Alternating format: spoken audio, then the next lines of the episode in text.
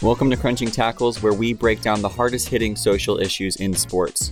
On today's show, we're taking a unique look at the coaching landscape in the NFL by comparing some of the most famous coaches to historic military generals. So, for us nerds out there, this is basically the perfect podcast. My name is Chad Wiley, and with me, as always, but this time in lower definition audio, is John Neckersov. And John, how are you doing today? Yeah, I'm good. It's a it's it's been a disastrous um, audio situation over here, but but disastrous is maybe a little bit exaggerated. But you know, my programs are not working, so it's fine. Um, but we are very excited because this really is the ultimate nerd sports history crossover podcast. I don't think we've ever done a nerdier podcast topic in the entire history of this show, and for that, I'm honestly very excited but we do have some other things to get into. Uh, a couple, a couple other football things before we before we get into the weeds of just which historic general is Bill Belichick. And we will answer that question. We will answer absolutely. Yeah, we should start with um, the actual football that's going on um, off and on the field. And first, um, the big news of the week, and I guess this is Pro Bowl week, so there isn't you know a, a real slate of NFL games, but right. um, as you know, a little bit of deja vu from last year because Tom Brady again took the Pro Bowl week to announce his retirement, or was it Super Bowl week last year? It was. I don't Was remember, really? but I don't. I think it was. I think it was. Pro Bowl week, but I think be right. um, to announce that he is retired from the NFL again. Um, we did a whole podcast about his retirement last time, and to be quite honest, my opinions haven't changed a whole lot in the last year. So you can just go back and listen to the old one, and then just, just pretend that it was this year. And I kind of feel the same way. But we did want to at least react a little bit and just mention the fact that, again, Tom Brady is the goat. He retired. Again, the end of his career was probably not what anyone hoped it would be, least of all him. I'm sure he's. I guess what is different this time is that this was the first year where he just seemed miserable the entire time. Like he seemed like he was not enjoying playing football. And um, so he retires a year after he retired the first time. Um, the way that the season went and his decision to only make it a one year comeback does kind of give me the sense of like, well, like, why did, was any of this happening? All this was kind of pointless and not very interesting. And like, you could have saved yourself a lot of imaging if you had just stuck to your first retirement. But um, I think that if you put yourself in his shoes, it, it does make sense. I think that he genuinely didn't want to retire and thought that he still had it last year and had to be convinced on the field that he didn't. And I think he was convinced this year as the, the Bucks were thoroughly defeated by the uh, by the Cowboys, even though Brett Maher couldn't kick an extra point to save his life in that game. And so it comes to an end. And that's Tom Brady off to presumably the Fox studio color commentator booth, and we'll talk about that in a little bit as well. But uh, first reactions, John. Yeah, I, th- I think my first impression from him just deciding to do this because you know there were rumors that he was going to keep playing after this year. Uh, there were teams that would definitely have wanted him. I think. I mean, it's it was the worst season. I was reading a New York Times article, kind of like looking at looking back at what this year was for him and from a football perspective, and this was his worst year, I think. Um, but he was still he still threw for the third most passing yards in the league. So by Tom Brady's standards, he was not good, right? And he was on a bad team. He was on an eight and nine team that because the NFC South was so bad, he still made the playoffs. But it was uh, probably the worst team that he's ever played on, and even with that, I mean, it's not like he was anywhere near the worst quarterback in the league. Like there are plenty of quarterbacks that he was better than this year at age 45. And I think that there are teams that would still want him next year if he wanted to play. But I think it's clear that this is a personal decision for him that, you know, like you said, he just looked miserable all year. He looked miserable from the beginning of the season all the way to the end. And obviously, the stuff with his divorce, you know, plays a huge role, I think, and just in him feeling like that, you know, it's it's time for this part of his journey to end. Um, but I think uh, when I think about this story, you know, we kind of had a shot at a fairy tale ending for his career. You know, when we're talking about imaging, the Super Bowl that he won when he moved to the Bucks could have been a moment where he said, "Okay, I've won a seventh. I'm the greatest player ever. I can retire now." And he didn't want that storybook ending, you know. And I get that because he's a competitor. He's not out there to have, you know, the perfect career. He's out there to be the best athlete he can be.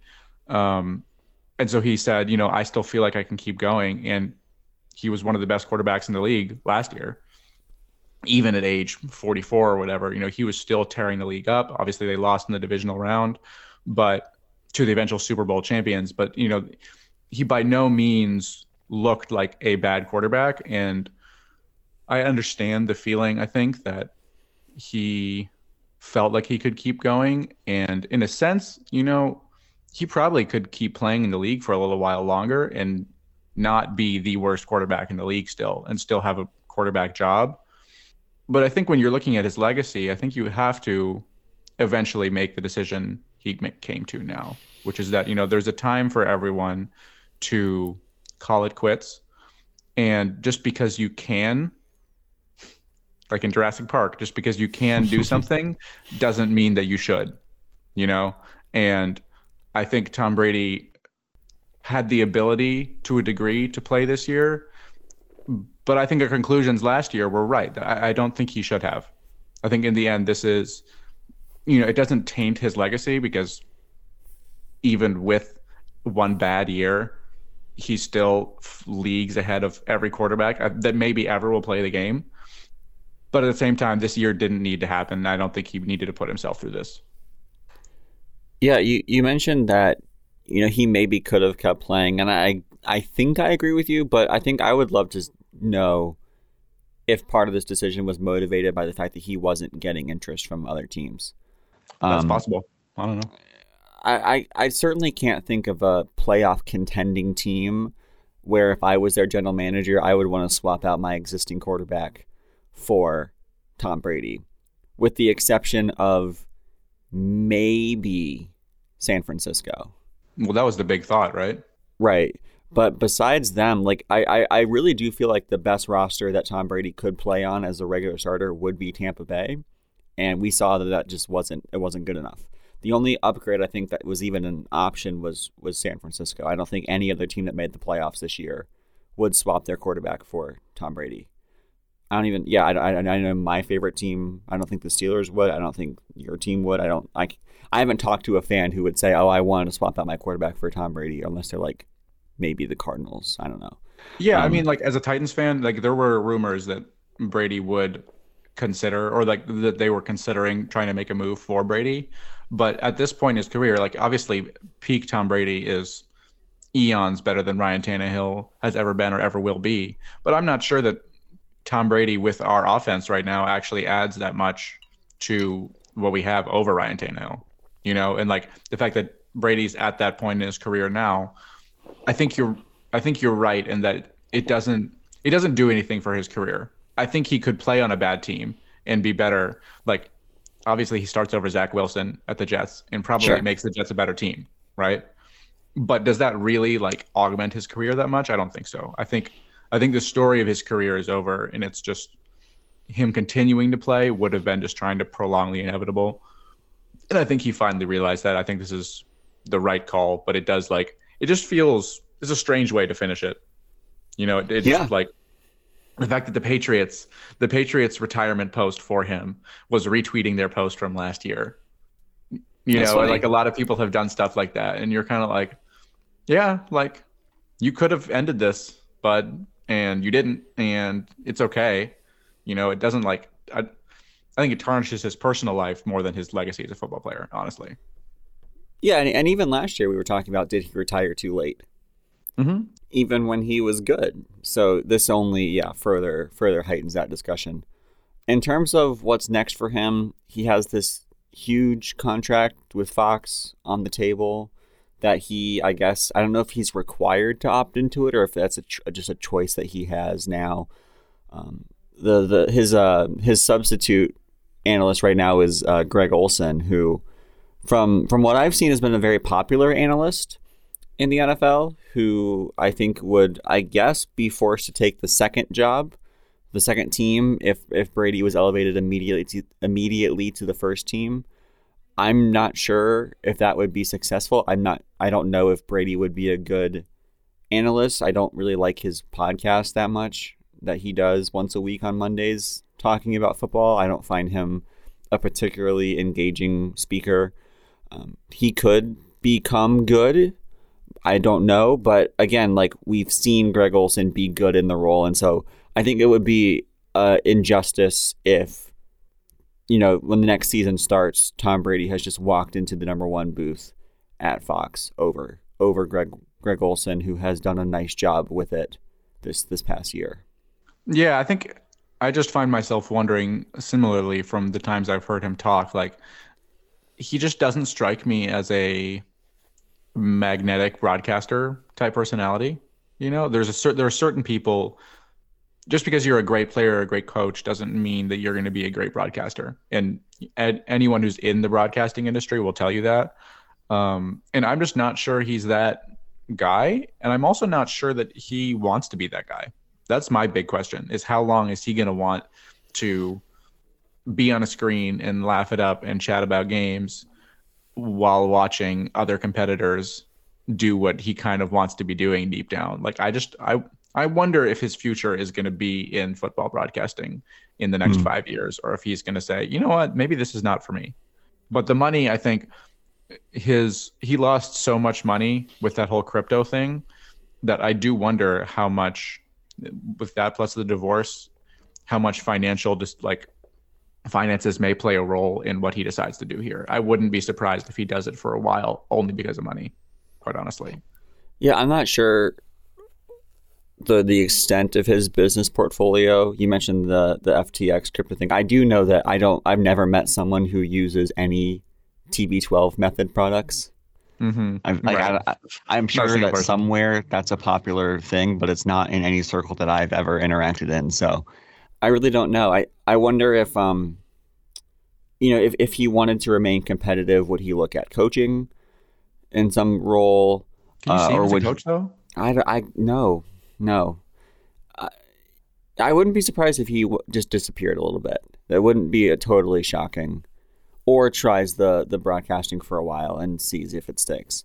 Um, yeah, but I'm really not sure. I, I really don't see a whole lot for him. And certainly not really someone that I, I think I'm going to be like really interested to see what he does next. I think everything that he's done that has mattered a lot to me has already been been done. And I'm saying this on the day that his movie 80 for Brady comes out. Again, something that I will probably not be watching or paying any attention to. Yeah, and I think the problem I, this is this is my last on this. I think the problem is that Tom Brady sees himself the same way. I don't mm. think Tom Brady is interested in what he does after football either, and that's why he kept playing. And you see sometimes players who feel that way, and other times players, you know, evolve past their career into something new. You know, I can totally imagine like the Kelce brothers, like we were talking about a little bit before the show started. You know, them just going into a broadcasting career and just goofing off, and that being like their brand with like connected to Barstool or something. And I think they would have a great time and they'd, you know, be perfectly happy evolving into that. And I just can't, I can't imagine Tom being happy. And he doesn't seem like he would be happy doing anything other than playing football. And that's yeah, just a, so. that's a rough place to be.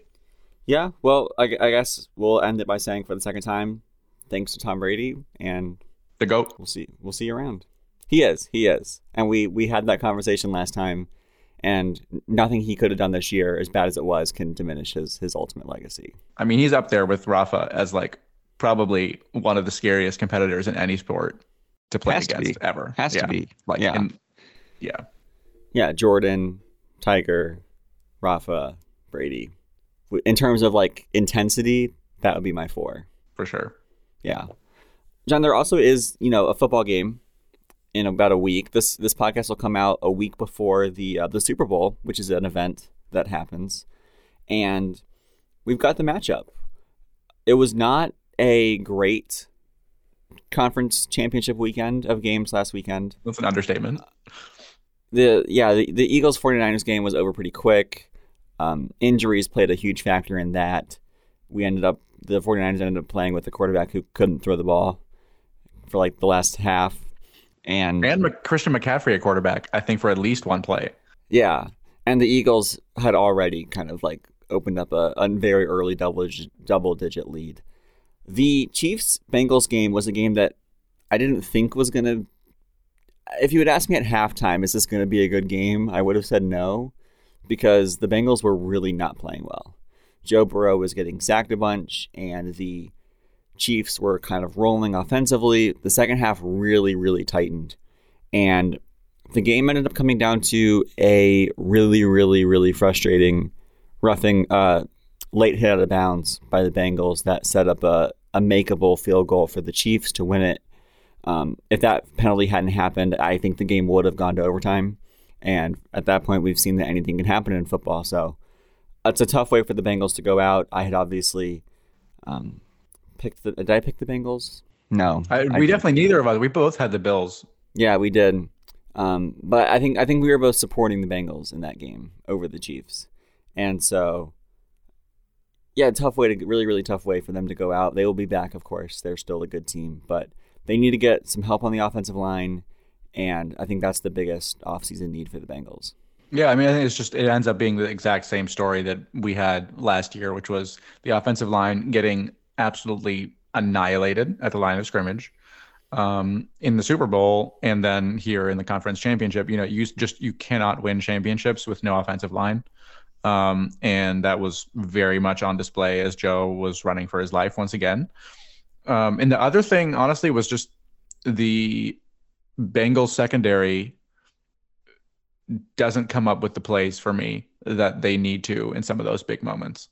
Um, Eli Apple always talks a big game and then gets annihilated against you know good opposition in crucial moments. And it was very much the same against the chiefs. Um, and it's i think we should know that patrick mahomes played lights out while basically on one leg. Um, he put in a phenomenal performance to help you know not single-handedly but very much you know had some crucial throws that if he hadn't made them while basically falling down once again the chiefs don't end up in the super bowl um, i don't know that I would say that the Chiefs were the best team in the AFC this year, but they showed the, you know, winning mentality that they've developed under Andy Reid over the last four years. This is now their third Super Bowl trip uh, in the last four years, which is just remarkable. Um, and now they're up against the Eagles, who I think are undisputedly the best team in NFL this year. Um, and I that's why I definitely think the Eagles are going to win this, but you definitely cannot count out the Chiefs at any point. Yeah, the Eagles have been wire to wire the best team in the NFL. I remember that you know it was like midway through the season. I think the Eagles were like seven and zero oh or eight. and they, they were the last undefeated team, and we were talking on the pod, and I was like, "Are the Eagles the best team in football?" And we were both kind of unsure because at that point their schedule was pretty easy the Bills and the Chiefs were still, you know, really, really good. We had seen them perform well in the playoffs, while the Eagles with Hurts had not.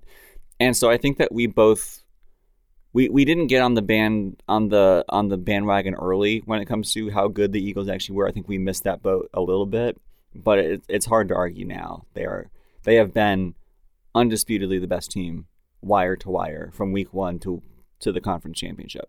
Yeah, it's not like they've played really good teams in the playoffs the Giants were demonstrated to kind of be a team that was punching above their weight a little bit in a couple games, um, but were not ready to play an actually good team in the playoffs. And that was very much demonstrated. Um, the 49ers obviously are a good team, but playing without a quarterback is very difficult. Right. Um, and that just that hamstrung them in that game. I think I think if we had even Jimmy G, much as I malign him on a regular basis. If Jimmy G, a healthy Jimmy G, had been in that game, I think the 49ers probably still would have lost, but I think it would have been much closer than it was. Um, but that being said, you have to beat what's in front of you. And the Eagles, aside from a couple slip ups when Hurts was injured, have looked basically unstoppable this year. And I think when you look at this game, the Eagles have such strength in the trenches, both in running the ball and getting to the quarterback, that I I find it very unlikely that the Chiefs are going to win that battle. And so I think the the Chiefs are going to have to rely on Mahomes just coming up with freak plays, um, getting into the secondary, you know, getting Kelce open. Their their receiving corps injuries is also a large issue because they had so many receivers injured in their game against the Bengals. You know, if all of them are still injured, I don't know what's going to happen. Obviously, they've got two weeks off, so we'll see what happens. But I very much feel like a lot of this is stacked on the side of the Eagles, which is like it's weird having the Chiefs come into this game kind of as underdogs. Yeah, and the two weeks off also helps Mahomes a lot, obviously. Mm-hmm, for sure. Still rehabbing the ankle. So you're picking the Eagles. For sure. It sounds I think. E- Eagles by score, like a by a full touchdown. Okay. I'll zag. I'll zag. You- I'll You're pick gonna the go Chiefs? Yeah. Okay. Yeah, I you know I wouldn't I I wouldn't bet money on the Chiefs as like the favorite or but but my Mahomes agenda would be greatly serviced by them winning It would be. and that's what I want. So I will I will pick it. Okay, I, I would like to clarify. I'm not like rooting for the Eagles here, really, but I'm also like I just I don't really root for the Chiefs ever. So I'm kind of right. like sure. It's two it's two moderately likable and moderately unlikable teams. Well, I don't like picking against one of my favorite Alabama quarterbacks, Jalen Hurts, who is a man that I, I like a lot. But my Mahomes agenda is is more important to me. I don't like picking against the creators of one of the greatest Christmas albums of all time, the Philadelphia Eagles offensive line. So That's a good point. That is a good point. Anything that you are looking at in the game or about the whole Super Bowl experience that uh, you want to just put out there right now? Oh, oh yeah, yeah. My my primary prediction is actually that Apple is going to announce a Timothy Chalamet uh, movie slash TV show through a ad um, at some point during the Super Bowl. Um, I feel like Apple TV's recent ad with Timothy Timothy Chalamet, where he was complaining that he didn't have a project, it just felt like a Super Bowl ad, and I was surprised that it wasn't a Super Bowl ad. But it would be the perfect preview for an actual Super Bowl ad, and I feel like it's all, like I will be shocked if there's not a Timothy Chalamet Apple TV um, project announced at some point during the Super Bowl. Like I'll genuinely be shocked. It's also a really good ad. Like it's really it's a it's a great ad. I, it, it, would have been one of the Super Bowl ads like of the Mhm. year for me already if it had been in the Super Bowl. So I expect greatness from this Apple TV ad, and anything less will be disappointing. Quite honestly. Okay. That that's that's a good take. I, I think I I think I agree. Do you have anything? I think that well, I mean, I think Rihanna opens with Umbrella. I think that's her that's her first song. I feel pretty good about that. Um, I think I mean I think you have to you have to start there um, for a Super Bowl halftime show, and I think I'll pick. I I guess I'm I'm interested really interested in, in the tone of this game because these are two teams who play very different kinds of football. Absolutely. The Eagles love to suck up the clock with these super long, run heavy drives that just kill you. They're slow, they run the ball really well. While you know, if you if, if the if you see the Chiefs starting a drive, chances are if you go up if you get up to go get a drink, they've already scored by the time you get back to your chair. Mm-hmm. And so like the the pace of this game and the way that it ends up playing out is going to be really fascinating to me in terms of who can dictate the pace. And my greatest worry is that the Eagles dictate, you know, like the Eagles let's say they get the ball first and their opening thing is like a 9 play 75 yard you know 65 yards on the run through the run drive and it's and it's taken 9 minutes and then you're almost done with the first quarter before Mahomes even touches the ball. At that point, the Chiefs, you know, are in trouble. Right. Um, I think the higher scoring the game, the better the chances are for the Chiefs to win. I agree. Um, I, I think I think a scoreline in which the Chiefs win would be something like 28-21, even like even 31-28, something something high.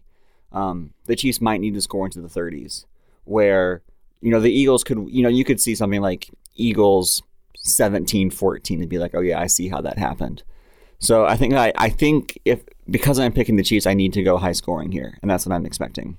That by the second half, it's going to turn into a bit of a shootout, which would be great.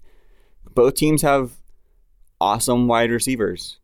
Like they Devonta Smith can run as fast as anyone else in the world, and Juju Smith Schuster and, and Travis Kelce. like this could be a really, really great passing attack if it does open up, which would be a lot of fun to see. I think I'm going 24 21 Eagles. I think that's going to be my call. Okay, interesting. Interesting. We'll see if we podcast again before the Super Bowl. Obviously, this podcast will come out Saturday the 4th. The Super Bowl will be on the 12th. And if we don't podcast again, we hope that you all enjoy the game. And I know we will be. I'm very excited. It's gonna be it's gonna be fun. Because we have to do the most important thing that we always do, which is the ad roundup, which I think is really the best part of the Super Bowl in general, anyway. That's correct. Yeah, we do. We'll, we'll do Not like actually. a top five. As football people, we don't actually believe that, but you know, we have to like we the ads are very important. It is part of the culture. It It definitely is. John, without further ado, let's get to the list. the most And- important thing we've ever done. Here, here's what's going on here. We've talked about this before. I know I've brought this up, but you know, football is a sport that naturally warrants comparisons to the military. And we do it literally all the time. A quarterback who has good arm strength has a cannon. And John literally already said today that the Eagles are great in the trenches, not the line of scrimmage, but in the World War One style, all quiet on the Western Front trenches. The the way that we use military terminology to talk about football happens constantly. And And it's so more than any other sport, honestly. When you think I think it, so. Yeah. Yeah. I think so. And so let's let's let's explain what we're doing here. What we're doing is we have taken some of the you know more interesting NFL head coaches right now, and a couple from the past, and we have chosen a general, a famous military general from history, to represent them. This may be because they have similar stories or similar styles. Generals and head coaches are very similar, particularly in the NFL, because you are both a tactician, and that comes with certain aggressive or defensive styles in the military, in, in football. It also comes with man management, the way that you relate to your soldiers or your players. The comparisons are literally endless. And so, for you history nerds, if you don't know as much about football, you're going to learn about some football. If you're football people and you don't know a lot about history, then you're going to learn about some different wars. And if you like both, then you've basically just clicked play into heaven and you're going to have a great time, like we are. I don't know, remember exactly how this idea came up, other than that we were just talking about Mike McDaniel, and then one of us was like, oh, yeah, he's like George Washington. And then we were like, oh, yeah. And then we just decided to do this. So, I think it was the other way around, honestly, because we were Was we were in an art museum, and I think we saw a picture of George Washington and started talking about how he was a brilliant leader of men. mm, You know, one of the greatest motivators that you know that military history has ever seen. I mean, he he not only led the underdog Americans to a victory against you know one of the world superpowers at the time, the United Kingdom, but he was also an incredible president. However, he at times, this is something that's kind of painted over in most American history textbooks. He was not the greatest at um, battlefield management, shall we say, in mm, terms of his tactics on the battlefield in certain big moments when it's just like, you know, just two armies that are like evenly matched and fighting each other. He often got outclassed by British generals. Um, looking at like the Battle of New York, where the British landed and just completely outmaneuvered him and outflanked him, and he the Americans escaped, but he had to beat a hasty retreat because he was just not really ready for that conflict. There were a lot of situations like that, and for some, I don't remember how which one of us thought of it first, but someone was like, "You know who that reminds me of? mm. Mike McDaniel," and then this was born. Yeah. Yeah, it's interesting because when the Revolutionary War started, America, we didn't really have a lot of experienced military leaders because all the wars previously that we had fought were under the leadership of primarily British generals, uh, specifically in the French and Indian War. George Washington was one of the, you know, most high-ranking officers that ended up fighting for America that fought in the French and Indian War, and he was only like a colonel he was not a general previously and he was a pretty like mediocre colonel in the French and Indian War. And that's interesting because when Mike McDaniel took the took the job of um, head coach of the Miami Dolphins, he'd only been an offensive coordinator for one year, and before that, he'd only been a positions coach. So also, you know, somewhat inexperienced when he took over the head coaching job, and you know, like you mentioned, and as I've said, I think that part of Mike McDaniel's brand is just to seem like a dude. Um, and that's certainly not what George Washington did. He was quite reserved and removed from his from his soldiers. But in terms of just like create, they both had a desire to generate love and support from from the people that they were leading in, in different ways. And they both rely a lot on other people to actually like win. Um, you know, the the reason why the Revolutionary War turned around for the Americans, and I think the most significant contribution that George Washington made to the war was simply surviving Valley Forge. Because it was in the winter of Valley Forge when over 2,000 soldiers died in the cold that the Prussian leader Wilhelm von Steuben came to support the Americans. He was a highly experienced military officer and he began drilling and training the Continental Army into an actual army. And it was his leadership as a tactician and as a drill sergeant that created order, stability, and discipline into the army. And Mike McDaniel does not seem like a disciplinary guy either. He seems like a good motivator, but he has also relied heavily on his coordinators and other leadership positions to actually do the specific drilling and discipline of the troops, of his players. And so, yeah, that's my that's my comparison. Mm-hmm. Yeah, it's not just it's not just coordinators; it's also his players. Like he re- he has relied on his players to make big plays, you know, and schemes things well to make allow them to make plays. And I think that lines up perfectly with George Washington at the Battle of Saratoga, which was perhaps America's biggest, you know, pitched battle victory against the British, and George Washington was not even there. There it is. John, you're much lower on George Washington as a military commander than I am, but I, I would like to point out that I'm not actually taking like giving George Washington serious heat. I just think he's slightly overrated as an actual general. Sure, that's fair enough. Um, my first pick is much feated Los Angeles Rams coach Sean McVay, who you know is was the young boy genius who entered the league, just suddenly just arrived as this person who everyone thought was like the newest hot stuff. He made it to the Super Bowl, and then I think if I'm counting correctly, two years later, three years later, I think three years later, made it to the Super Bowl again and won. Yes. Yeah, three years later. Um, made it to the Super Bowl. I think he's 37 right now, which is incredibly young for young. an NFL head coach, and especially one who has won the Super Bowl. And all of a sudden, you know, is now seems like on the brink of retirement before the age of 40, which is just incredible again for an NFL head coach who seems like they were on top of the world, seems like they could have gone anywhere they wanted.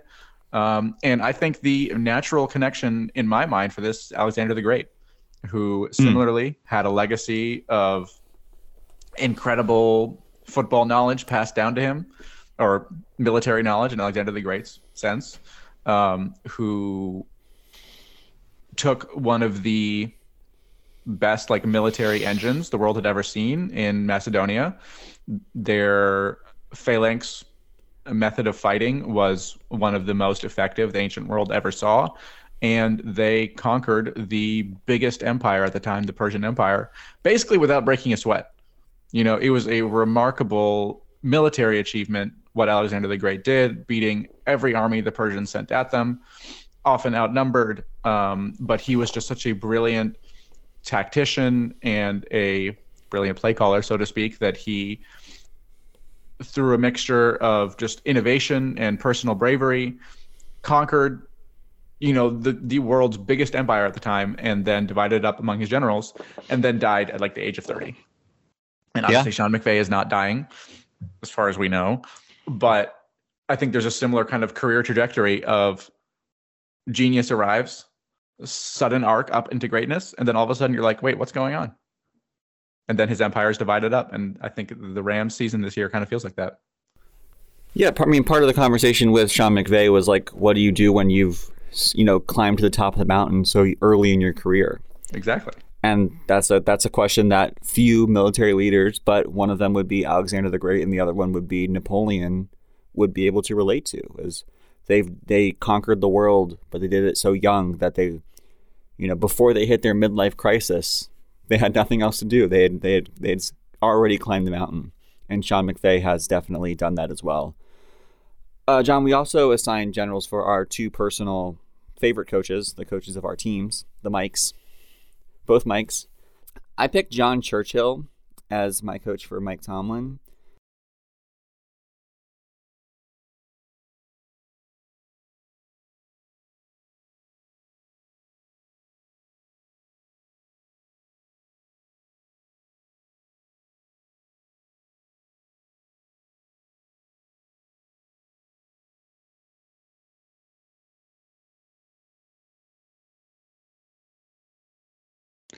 So this would be even better if Mike in. Tomlin had like played like I don't know, had coached for like four seasons and just had never lost a game in any of those seasons. that would that would, that, that would be incredible. Yeah. But obviously, it's very difficult to do.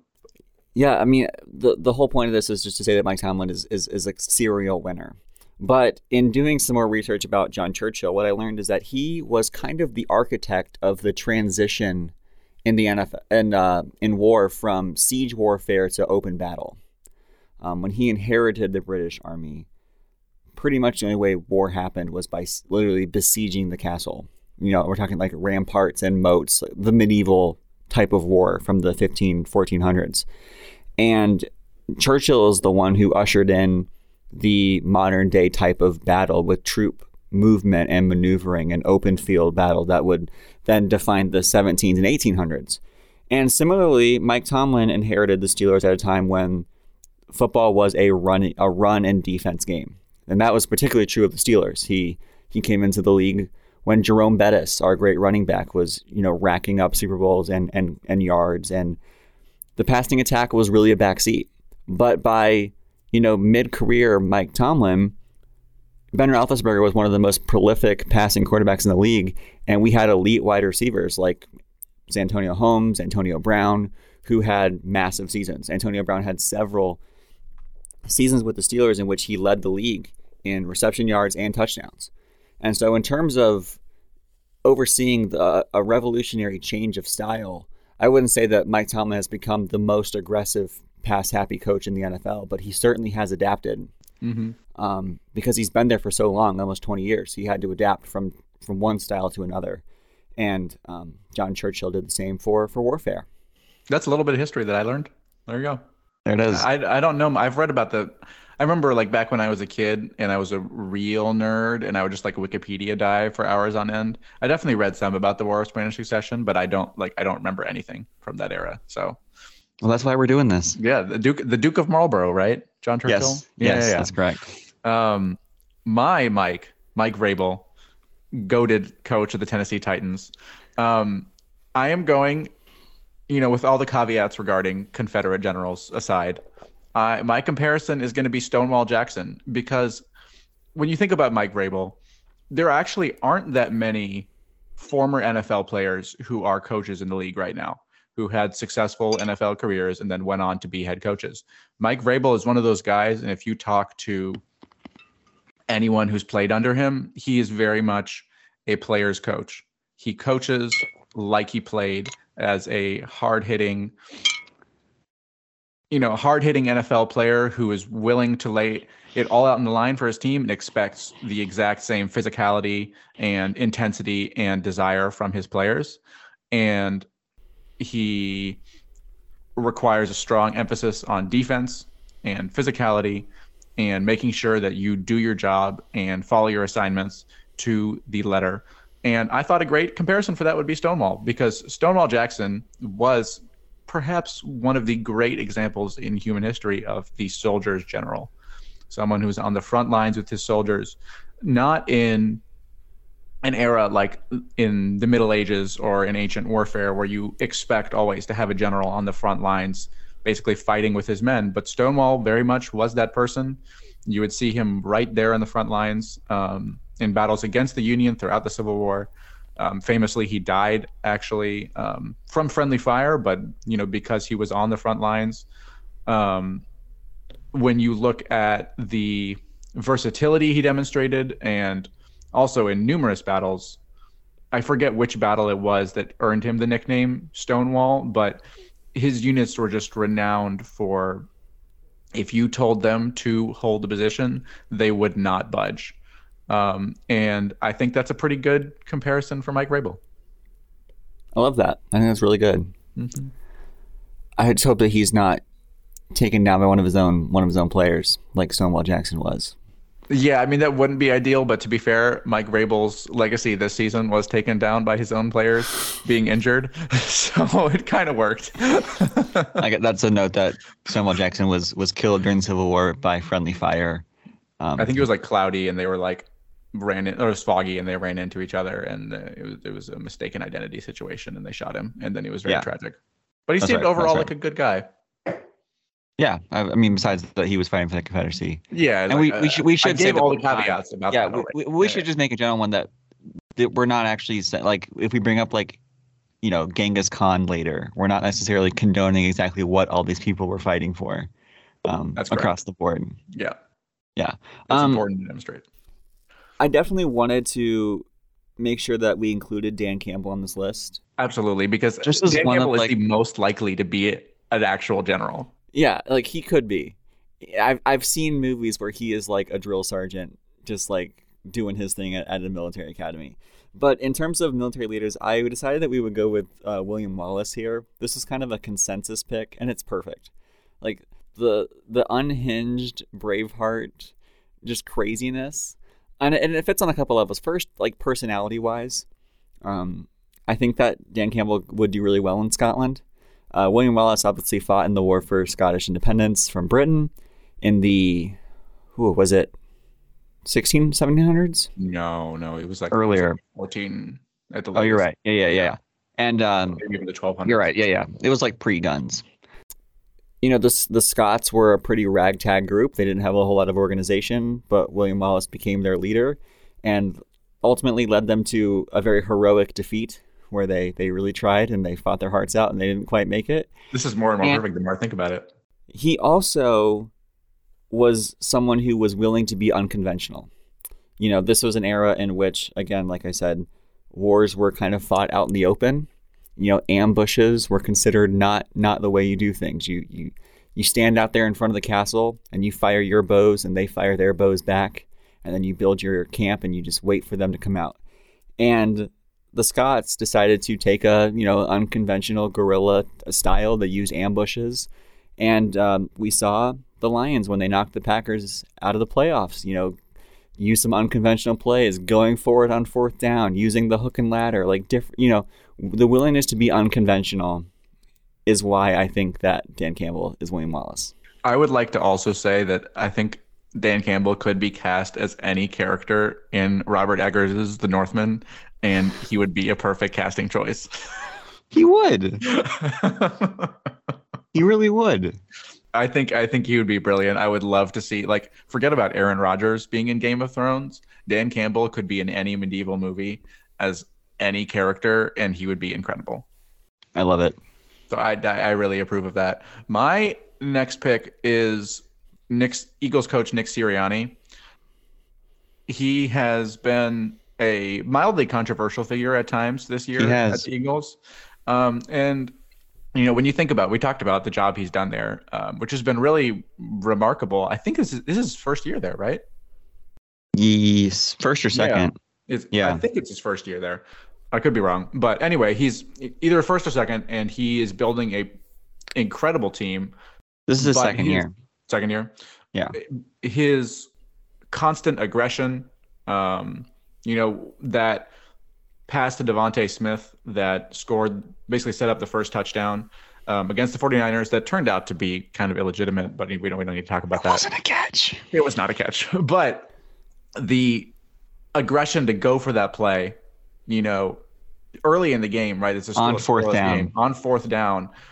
You know, it kind of defines who Nick Sirianni has been this season. He's been bombastic. He likes to get in people's faces He likes to, you know, get mad at the refs and, you know, in a very like bombastic and aggressive way. He'll be very forward in press conferences. And when I think about generals of history, no one stuck out to me more than George Patton, who similarly was aggressive, intense, and quite often unpopular, um, leading American forces against the Germans during World War II.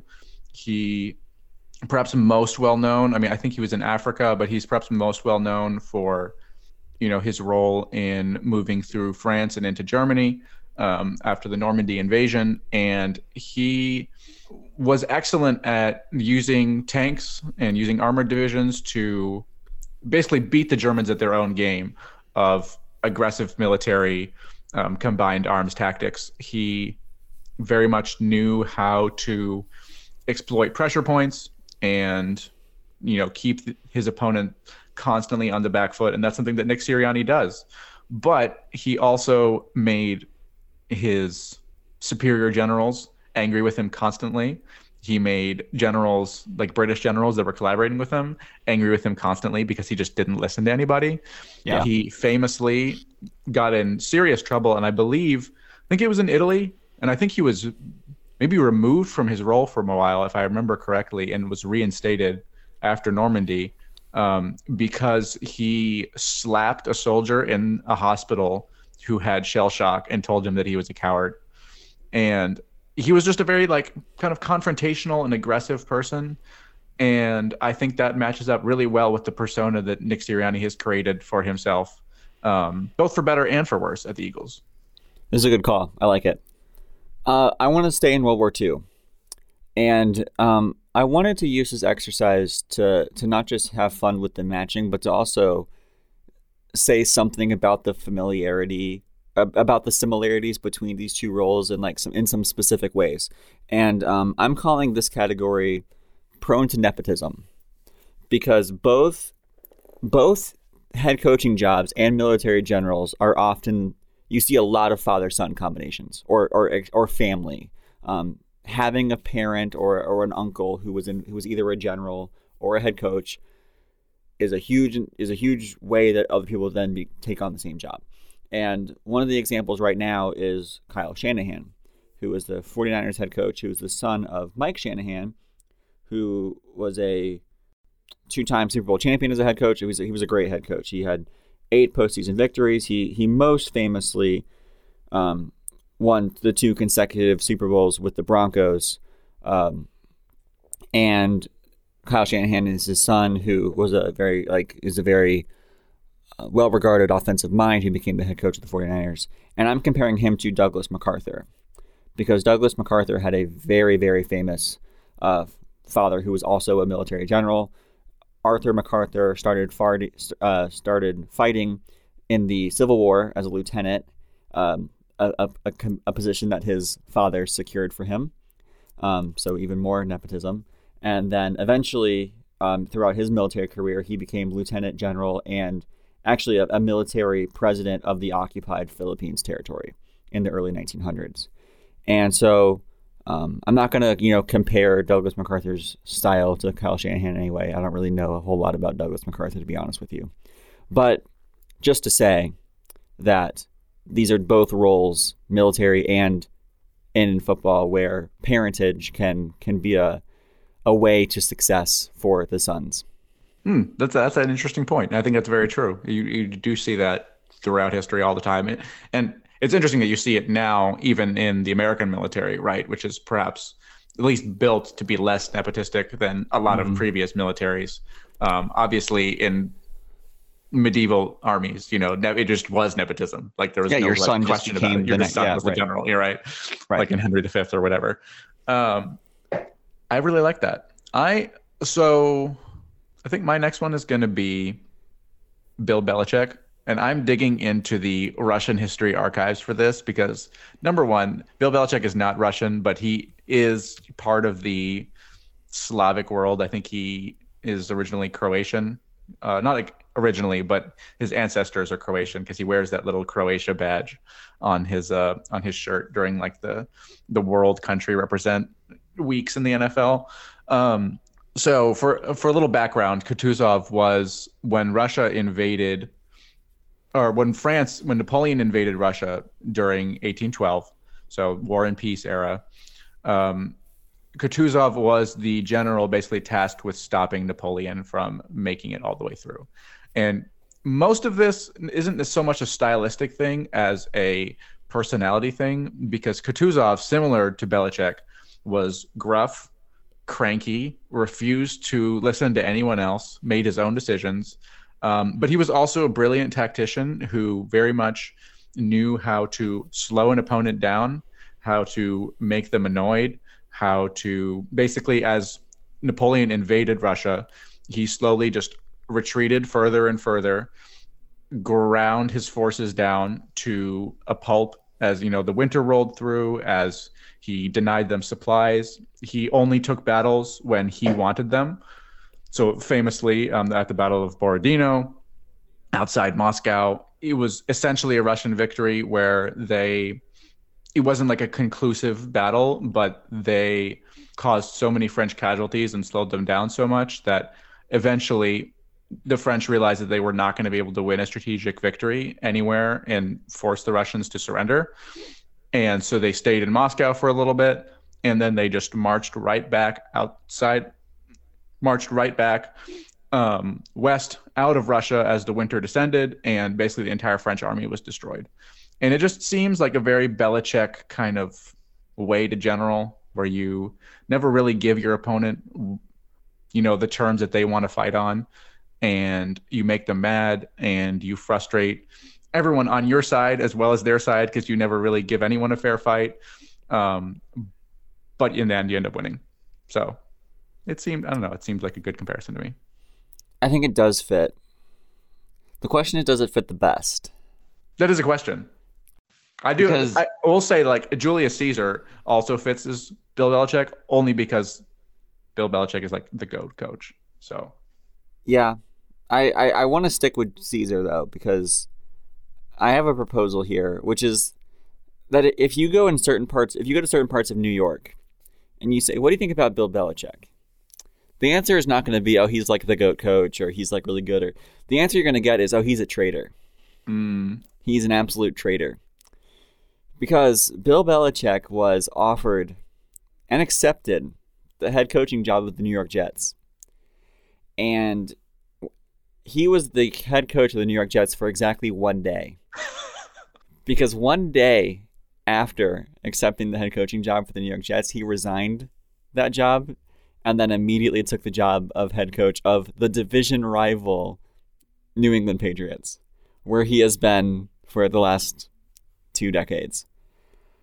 And to me, this reminds me a lot of Mark Antony. Mm. Now, there is no definitive evidence that Mark Antony helped organize or plan the assassination of Julius Caesar. Right. But he certainly did use it very opportunistically. That he did. To become a very influential historical figure in Rome. He obviously um, he became a proconsul under um, the next Caesar and continued to serve several Caesars long afterward. Um, it's, it's, again, it's not a perfect fit. It, it, would, it would be really better if like Brutus was a military general, because as opposed to a senator, because he was the one who like literally stabbed Caesar. Mm. Um, but I was trying to, I was thinking about you know Benedict Arnold, famous American trader, but you know obviously like Benedict Arnold was not the brilliant tactician that Bill Belichick was, nor was he really like good at anything like Bill Belichick is. But I, I wanted someone with just a little bit of traitorousness in them. Yeah, just some just some treachery, and yeah, I don't know. I again, it, it he did. He's not the one that stabbed Caesar, but as someone who was around Caesar, was present on the day of the assassination, and then very opportunistically elevated his career as a direct result of the assassination of his beloved friend Julius Caesar. Um, I think that it does in many ways fit the the heartache and the betrayal that fans of the uh, much maligned NFL franchise, the New York Jets, can relate to. Well, I think even I, will say I think an even better comparison within Mark Antony's career and um, Bill Belichick's career was that Julius Caesar, right, famously was the lover of Queen of Egypt at the time, Cleopatra. Mm. Caesar dies. Who becomes the lover and ally of Cleopatra? Mark, Mark Antony, Antony, Mr. Steal Your Girl. Mr. Steal Your Girl. So I, I think that's a an actually perfect comparison. The comparisons die out when Mark Antony proves himself to be a pretty bad general overall yes. and admiral yes. overall at the Battle of Actium, gets completely annihilated by Augustus, and that's kind of the end of that. So I, I do for the Jets specifically in this scenario, the New York the coaching job of Bill Belichick is Cleopatra. There's not no loyalty, no loyalty, none at all. I do. Okay, like so one. Yeah, that, I think Bill Belichick is obviously the he he is the one that like you you you said that it might be Dan Campbell. I think Bill Belichick could be a general. Like I, I, think in true. real life, he he 100%. definitely is is a general. Um, I wanted to make sure that we hit both of the Super Bowl coaches, and so I'm deciding to go with Andy Reid. And I'm comparing Andy Reid to Ulysses S. Grant, whose whose name is actually not Ulysses S. Grant, famously. Um, what was it again? I forgot. His middle name was Ulysses, and um, there was a mix-up in his West Point paperwork that, that that attributed his first name as Ulysses and then had his middle initial as S.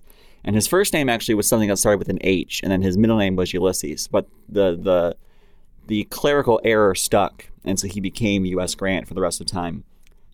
Ulysses was a much maligned general. He had a horrible reputation early on in the Civil War. All of Abraham Lincoln's advisors absolutely hated Grant.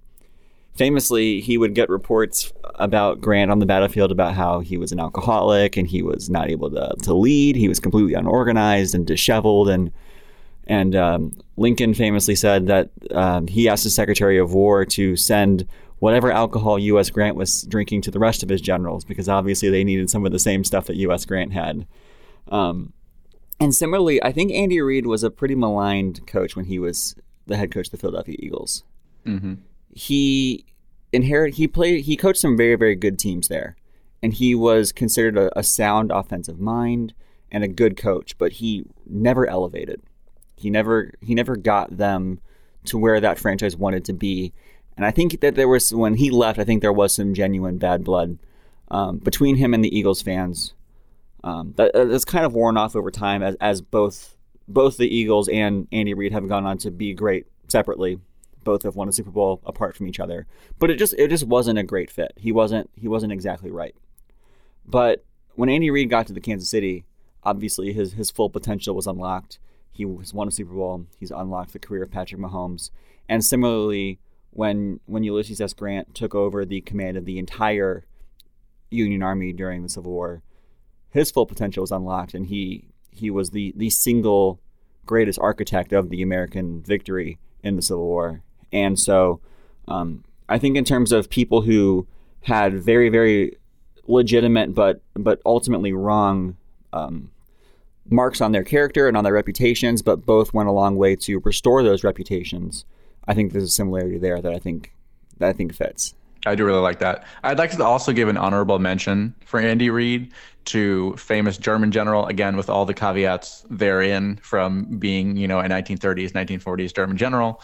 Um, Heinz Guderian, I think, also lines up with Andy, mostly just because I wanted to fit him in somewhere because he basically created modern warfare mm. as as a military tactician. In the interim between World War One and World War Two, Heinz Guderian was basically the primary driver of what we now know as combined arms, which is where you use tanks, like the, the, the famous German blitzkrieg method, where you use tanks to punch through an enemy line after softening it up with air attacks and then sending the soldiers in behind to clean up the pockets of resistance something the Germans used very effectively, something America used extremely effectively in Desert Storm.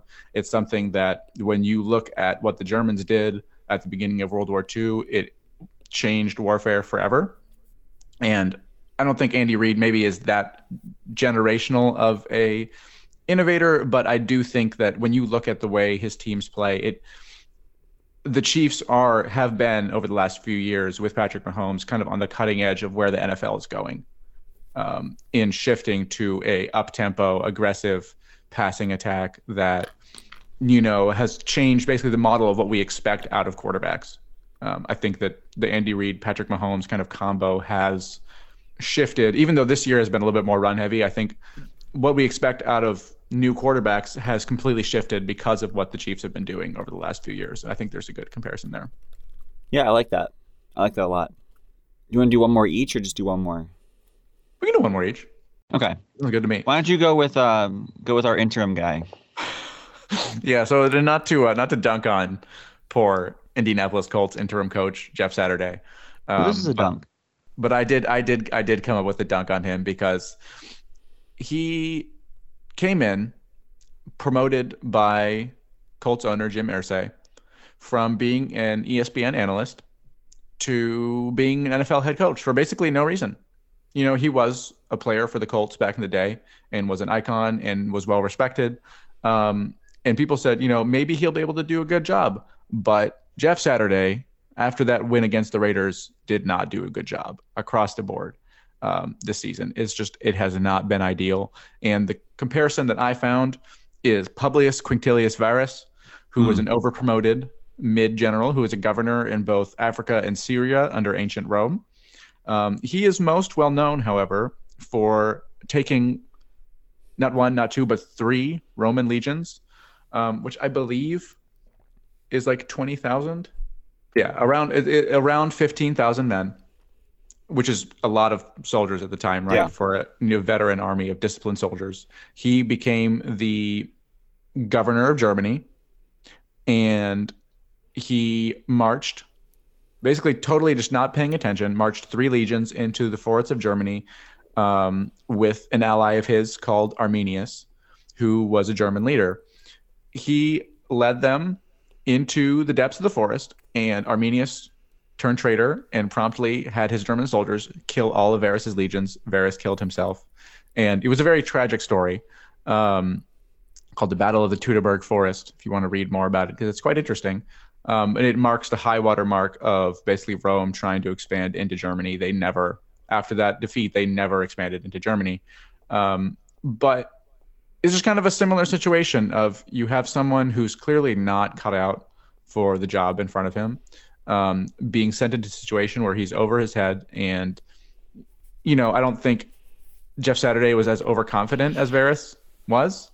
Um, but it's clear that he was not the man for the job. And when you put him in these circumstances, that just became more and more apparent the longer things went. So that's my that's my lineup.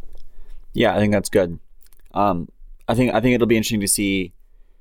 On a football note, it was a it was a it was definitely a risk for Jeff Saturday to to go straight into coaching on an interim head coaching role It was really weird. as opposed to you know easing his way in. And it's interesting to see if he will get another chance. Um, if he'll have to start at a lower level in, in college or in um, maybe like as a as a coordinator or a position coach, but it would be it would be bizarre I think if he got a an if he went straight into another head coaching role. But it'll be interesting to see if his desire to coach remains and if he ends up coming into a different role at some point. I mean, he didn't even have a winning record at the high school level. Right. this. So it's Right. just it was very strange. Yeah. Um, as we close out the podcast here, I wanna I wanna do one more, and I wanna compare the last uh, twenty years of the Cincinnati Bengals to the first three years of the Army of the Potomac in the Civil War. Um, George McClellan was the general, was the Union general of the Army of the Potomac, and he became the general in chief of the entire Union Army. And he was a man who was beloved politically. He had a lot of allies in high places. He um, had a lot of friends on, on Abraham Lincoln's cabinet. But as a general, he was widely indecisive and ineffective. In fact, in, in 1862, Lincoln had a secret meeting with generals, and he didn't invite George McClellan. And he got so frustrated that he said, If General McClellan does not want to use the army, I would like to borrow it for a time.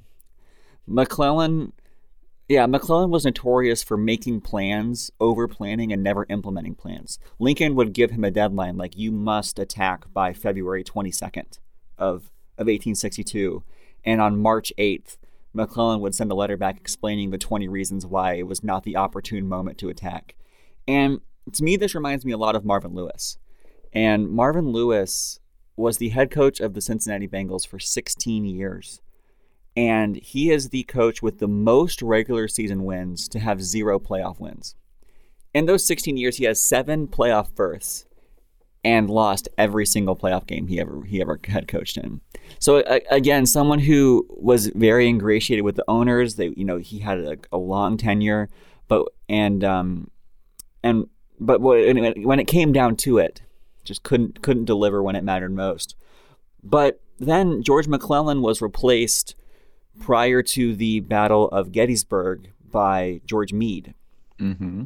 um, who during the Battle of Gettysburg won the battle that, for all practical purposes, turned the tide of the war, but ultimately didn't follow up on his opportunity of his victory in Gettysburg, where he had the chance to chase Lee back down across the southern border and, and continue to keep the attack on General Lee while the Confederates were stranded up in the north in Pennsylvania.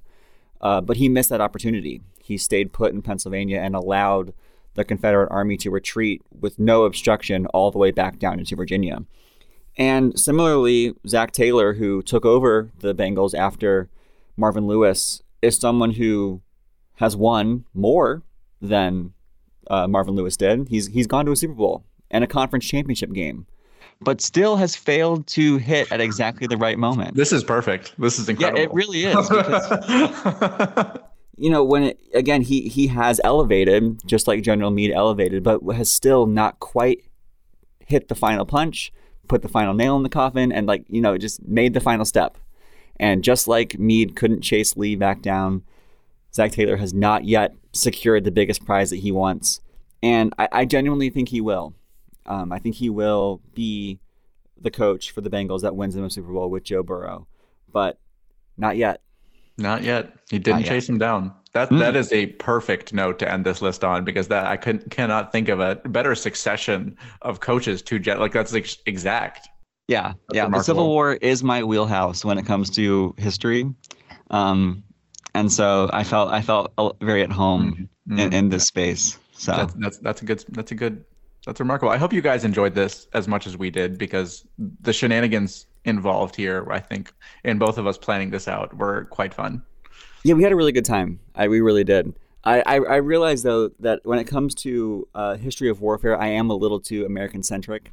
Um, I don't I don't have the global historical reach that you do um, I, I, was I was definitely not going to be pulling um, Mikhail Kutuzov out of out of my hat. That wasn't that wasn't going to happen for me. I'll admit though, but, my American my American history knowledge is also lacking, so we kind of balance each other out there. So mm, that's good. That's good. Mm-hmm. Um, yeah, I hope that you guys did enjoy the pod. If if nothing else, then just to learn a little bit more about who we think are the most important coaches around today, and what about their style has has proven to be successful or or not successful if you look at the global historical context of war. Um, I think should we save Breakpoint for when I, I finish it? Or, yeah. Okay. We've gone a little long. We wanted yeah. to talk about Breakpoint, but I have not finished all five, so I will do that by the next time we podcast, and we'll make time to talk about Breakpoint because we do want to talk about it. And if you aren't watching it, you should, because I will just say that we have seen most of it, and we both like it a lot. Um, so do the check it out. I finished it before you. It's incredible. I, yeah, this is almost unprecedented.